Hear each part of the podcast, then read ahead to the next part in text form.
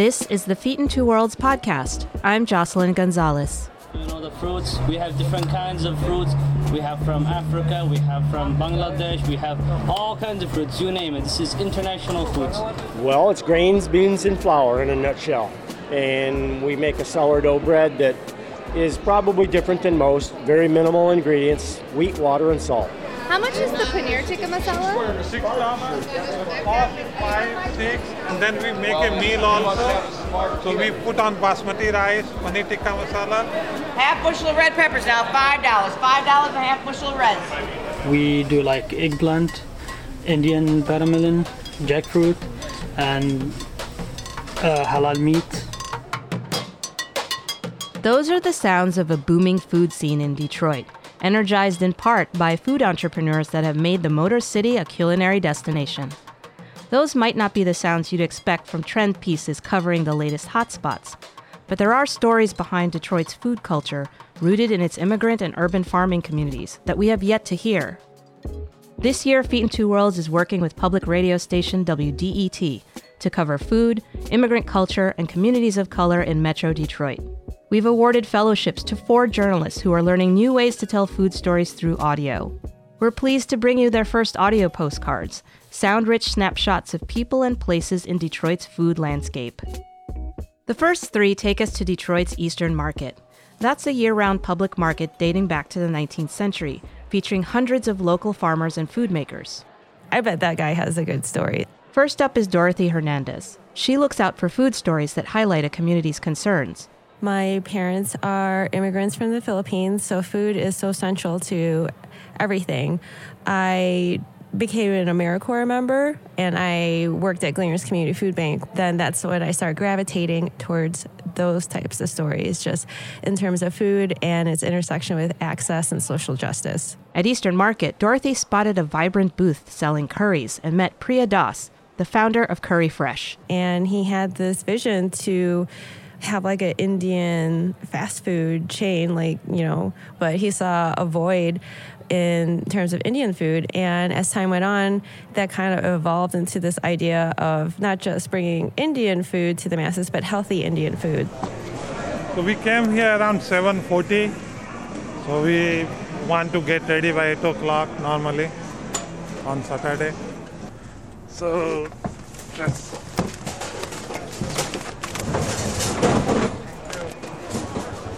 usually it takes like 15-20 minutes to set up.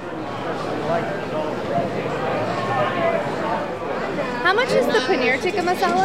Six dollars, four, five, six, and then we make a meal also. So we put on basmati rice, paneer tikka masala. So this is ready to go if you don't want to cook. So I came to do my MBA here at Ross School of Business, University of Michigan, and for my MBA project, I worked in Domino's Pizza headquarters in Ann Arbor. And that time, I thought like I used to have a Domino just near my house in Kolkata, India, and then I thought like why there is no Indian food chain like Domino's and so many Mexican chain or Italian food chain, and that set me up in this field that can we do an Indian food chain? Because Indian food is so complex, and we started with a Indian restaurant in Ypsilanti, Michigan. And incidentally it was just four blocks away from first domino's pizza. Indian food is so diverse. So we tell in india that every 100 mile our language change and our food change in india. Then thing is that our way of cooking is very unique. Like we take use two step process. Indian food is cooked very long very it is kind of simmer cooking. And then we combined it with hpp to make the whole process very unique for which we have filed patent also. Because it gives like our food almost six months shelf life i was actually inspired by uh, the one professor here at ross uh, dr ck Prahalad so he has this concept of bottom up pyramid which talks about how you can make the products available to the masses like if you think of the whole world like out of 6 billion population 4 billion population are in bottom of pyramid. So we are just think about this 2 billion people. Very few companies think about this 4 billion people. So I got inspired by him, came to do my MBA here. So now I think the way I started in 2009 with a goal of making Indian food chain, I think now with HPP we can make Indian food accessible and affordable in all corners of US. So that is a, my new goal. Curry Fresh is one of the newer ventures at Eastern Market. Serena Maria Daniels met a vendor who's been there for much longer. She just had like that old school kind of no nonsense attitude, just kind of like yelling out the different promotions or deals that she had. And I just felt like that was, I don't know, like the quintessential kind of Eastern market vendor experience. Serena spent several years covering hard news, and then she transitioned into food stories to flex her creative muscles. When I started reviewing restaurants for the local alt weekly, I really saw an opportunity to use that platform as a way to tell stories about different cultures and immigrant communities and kind of use food as the backdrop, um, kind of the hook to get you in. And then once you start reading, you start to understand um, different traditions and stuff like that. At the market, she met Grace Kelly, whose stall reflects Detroit's well established Italian American community. From what she told me, her family is originally from Sicily. And so, if we look at the east side of Detroit or the east suburbs, you'll see a lot of Italian American grocery stores and produce markets. You know, a lot of them are owned by Italian immigrants or their descendants. Half bushel of red peppers now, $5. $5 a half bushel of reds. Half bushel of red peppers, $5 now. Hello, my name is Grace, and I've been at the Eastern Market since uh, 56 years. How's that? Yes, ma'am. Help you. One basket? Yeah. All right. I'll just throw it in. All righty, real good. Thank you, ma'am. How did I get here? I got here through families. Uh, I am the uh, second or third generation, and my grandson works here, and that's fifth generation. So since 1927, uh, we're produce dealers. Produce, de- yeah, produce dealers, and we sell to uh, res- we sell to uh, commercial or uh, wholesale. It doesn't matter. Well, I get here at 3:30 in the morning, and I don't leave till 4:30, 5 o'clock in the afternoon. So anything that goes in between, uh, that's what we do. We set up our tables, we uh, talk to customers, we sell to customers, we help customers bring their stuff to their cars. My dad was born on Elford Street, right at the market, and he started working here when he was five years old. And then my grandfather was down here till he was uh, uh, he was 80 years old, and he was going to pay his bills at the market, and he wasn't paying attention and broke every bone in his body, and that was that for him. Yeah, 1963.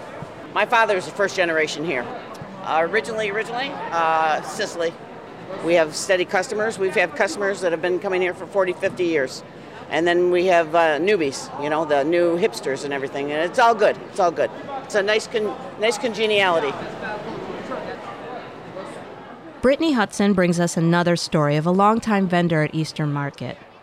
Brittany found a new sense of purpose after meeting emerging food entrepreneurs through the Detroit Food Lab and the cookbook author Julia Turshen, who writes about social change through food. It was through those two connections where it really inspired me to want to combine my background and just interest in writing and storytelling with my favorite thing to do, which is eat, and be involved in all things food.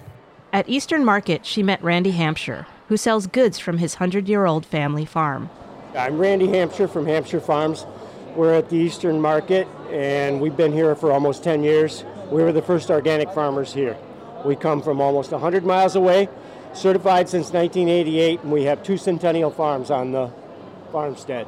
Well, we're certified organic. It means the third party comes to our farm and we spend a day going through our records. They actually inspect what we use and, and make sure that we're following the state and federal laws. our uh, kidney beans are, have any left, are grown in Harbor Beach. Uh, Steve Guzzo was the farmer.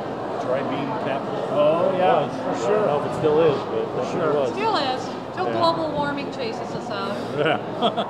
Well, it's grains, beans, and flour in a nutshell. And we make a sourdough bread that is probably different than most. Very minimal ingredients wheat, water, and salt. Probably most popular, something that um, probably most people don't talk about. We have raw milk in our booth. And uh, we have a herd share because raw milk is illegal to sell in Michigan. So we actually have our people sign a contract and they buy their a share of our herd. So they pay me to take care of their cow, and they come here and pick up their milk. So that's something quite different than most people at the market. We do an open house on our farm every year on Earth Day, and we invite our customers to come up. We've done it, this will be the third year coming up. We have 100 adults and I don't know how many kids come up. And we teach them how to milk a cow, we separate cream, make homemade ice cream, and then I go up and take a head of wheat and thrash it out in my hands and show kids that you can, I pop it in my mouth and they look at, look at me like I'm from the moon, you know, like, but that's a staff of life. And, I, and they eat it, wow, and they're surprised at how good it tastes. It's wheat, I've been doing it since I was this high. And then I show them how we grind it with our grinder. Shirley goes in the wood-fired brick oven bakery in our backyard and make all-you-can-eat pizza, all-you-can-eat homemade ice cream, and then we take that old tractor and we do a hayride, four miles around the section. Those kids learn things that they'll never forget in their lifetime. Check this out. He, so this is pictures of our farm. This is my grandfather right here, and his dad is the one that started the farm in 1896. This is a picture of me and my cousin here. But this is also the first tractor on our farm. This is me. And then even before that, this tractor was already 10 years old, and there's my father and his brother in front of the little house where this guy was born right here. Food is only part of the scene at Eastern Market. There's also live music. Brittany Hudson also produced an audio postcard of one of the performers, drummer Dion Forrest. Detroit is known as the Motor City, but there's a long history of music here. And I was just attracted to that. He, you know, was just a regular guy hanging out at Eastern Market, on you know, honing in on his craft of being a musician and a drummer, and just sounded really great. You never know who you may run into in an environment like Eastern Market. My name is Dion Forrest. Uh, I am a musician. I'm not necessarily a drummer, but I am a um, uh, like a drummer pianist. You know, I, I, I, created. Thank you. I created uh, a little something more than drums. I kind of got the piano here too. Um, I do this to keep me out of trouble, and it makes me happy. You know, um, it keeps me it keeps me out the streets. It keeps me from asking people for money um, and it just keep me humble. Most of, you know, when I'm when I'm stressed or upset or anything, I come out here and do this, and then I'll be good. You know, this is uh, something that I would actually make a career.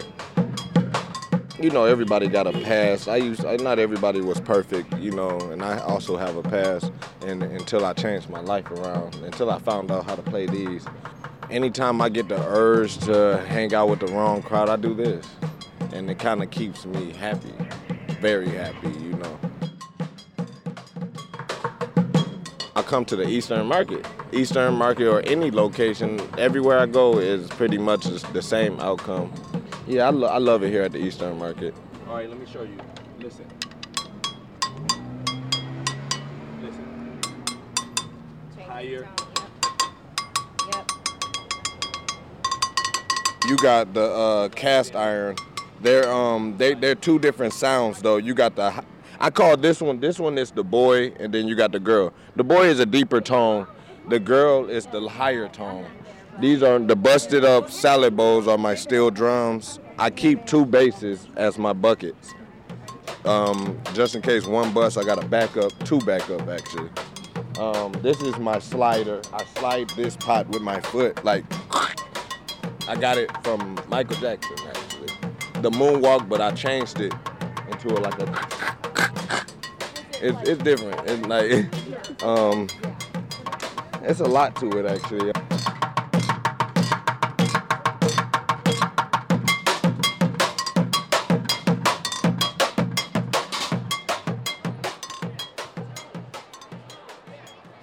Bangladeshi journalist Nargis Hakim Rahman gives us another perspective on Detroit's diverse food scene. She visited Al Haramain International Foods. This grocery in the Detroit city of Hamtramck has been serving immigrant customers for 18 years.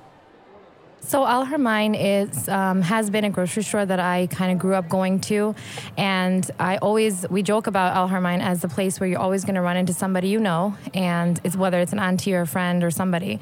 Um, it's a place that really draws different backgrounds together, and one of the cool things about Al Haramain is that you'll usually be greeted with some kind of greeting in your language, or on your way out, at least they'll say thank you in your language, so you feel like you're at home. Hello, this is Al Ma'mun Salah. We're at the front door of Al Haramain. I'm a cashier here. And for years, people come here for all diversity. They come buy all the stuff, you know, the fruits. We have different kinds of fruits. We have from Africa, we have from Bangladesh, we have all kinds of fruits, you name it. This is international foods. We love to shop over here. We love Al Haramain. We love him. The people who works over here, they're amazing. You know, I cashed out a customer yesterday. He come from Chicago. This is uh, another state. He come from another state just to come shop for us. Another people come from Detroit. People come from Dearborn, even Sterling Heights. That's how well known Haramain is with their international foods. Next line. Hi, I'm the Basim Farouk. I'm here at Al Haramain. Um, I usually come here about maybe like once a week. Um, it is kind of out of the way for me, but you know, because of the you know the choices and the prices here, I definitely you know make my way here rather than um, you know go somewhere near my house, which is a far drive. But um, yeah, definitely really like this atmosphere here. I am Gamden Al Shuja, the owners of Al Haramain uh, Food Center. Um, here serve the community is almost 18 years. Many, many customer, almost 100, 150 a day is visit Al Haramain. And we teach the cashier how he talk to the customer because his, those come from different countries. Welcome, he say, like Polish, he, uh, when you speak with him, you say, Yakshimak. Bosnian, he like word is uh, Tungatita. Bengali is uh, Kumanachu. We start small store, we grow up, and we have same quality from when I have a smaller store till now. This is what the difference between me and other stores. Same quality for apple, banana, vegetables, fruit, all kind those same thing. We have like 100, 100 people has moved from Hamtramck but stay back to Al Haramain uh, because he can't find the same quality. In the future, I same Al Haramain, but not in Hamtramck. We try go somewhere like the people is moving, like 15, 16 mile. We try look same uh, like good location. Where if I find it, we're gonna do another location over there. Thank you for uh, coming Al Haramain and support Al Haramain. Thank you very much because we grew up not only with myself or I have I'm, I'm good or smart. No, we grew up because I have behind me good customer. This is why Al Haramain is grew up. I don't like to go anywhere else. Everything. I get everything over here. Everything. Like uh, very rarely we if we don't find over here, but we love to shop over here. Then I don't have to go anywhere else. The customer is always right. You know, we respect the customer with the utmost respect.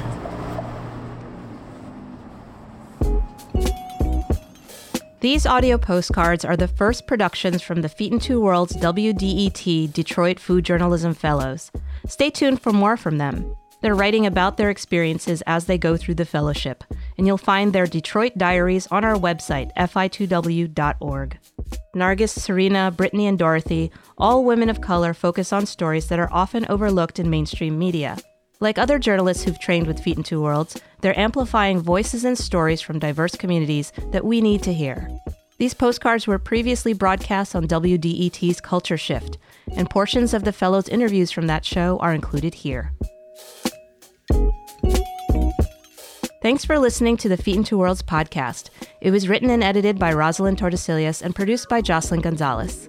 Our executive producer is John Rudolph, and our managing editor is May Lang McNamara. Support for the Detroit Fellowship comes from the John S. and James L. Knight Foundation, the Michigan Council of Arts and Cultural Affairs, and through matching gifts from station donors, the International Association of Culinary Professionals Foundation, the Culinary Trust, and its Growing Leaders Food Writing Program. The food writing program is funded with the support of the Boston Foundation. Feet in Two Worlds is supported by the David and Catherine Moore Family Foundation, the Ralph E. Ogden Foundation, the Ford Foundation, the John S. and James L. Knight Foundation, the J.M. Kaplan Fund, an anonymous donor, and readers like you. Support our work.